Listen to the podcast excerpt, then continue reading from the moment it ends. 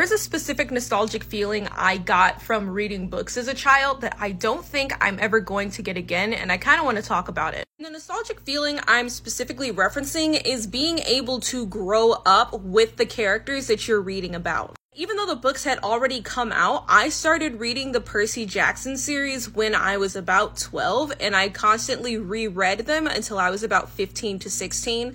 And the special connection that I felt with Percy and a lot of the other characters was that I felt like I was maturing as they were maturing. Discovering their feelings about the world, their romantic ideals, their hopes for the future, their anxieties about who they were as people.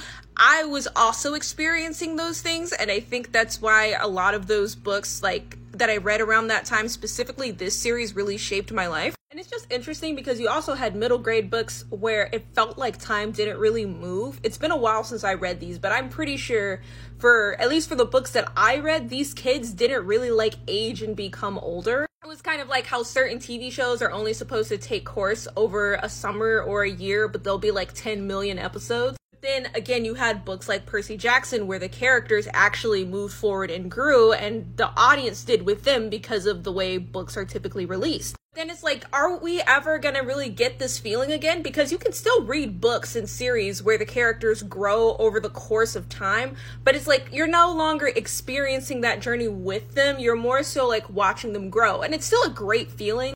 I know. I kind of almost miss that very personal feeling of growing with the characters. And because of the way adults age, I don't really know how you would do that now. But I don't know. I just, it's a nostalgic feeling that I thought about the other day and I was like, damn, like, is there any way to recreate that? I don't, I don't think there is unless you were to write a book that were to span over decades or something. Short Cast Club